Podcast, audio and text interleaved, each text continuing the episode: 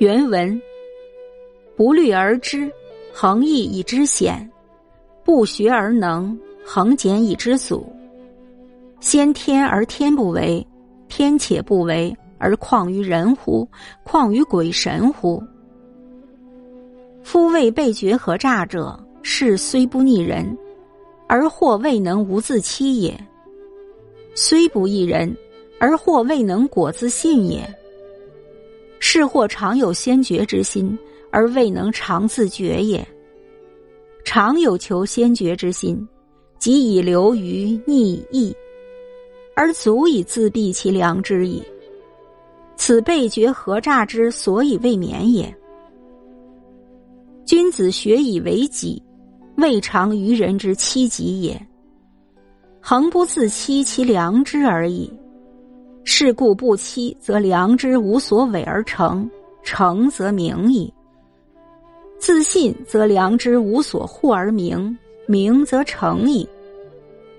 名成相生，是故良知常觉常照。常觉常照，则如明镜之玄。而物之来者，自不能顿其言痴矣。何者？不期而成，则无所容其期；苟有期言而绝矣。自信而明，则无所容其不信；苟不信言而绝矣。是谓义以之险，俭以知祖。子思所谓至诚如神，可以前之者也。然子思谓如神，未可以前之，由二而言之。是盖推言思成者之功效，是犹为不能先觉者说也。若就至诚而言，则至诚之妙用，即谓之神，不必言如神。至诚则无知而无不知，不必言可以前知矣。译文：此正是古人所谓的“不虑而知，恒毅以知险；不学无能，恒简以知足。先天而天不为，天且不为，而况人乎？况于鬼神乎？你所说的背离知觉而暗合欺诈的人，他虽能不逆诈，但他或许不能真的自信。他或许常常有先觉的念头，但他却不能常有自觉。常常希望能够先觉，这样就已陷入了逆诈和不义信，已足能蒙蔽他的良知了。这正是他不免背离知觉而暗合欺诈的原因。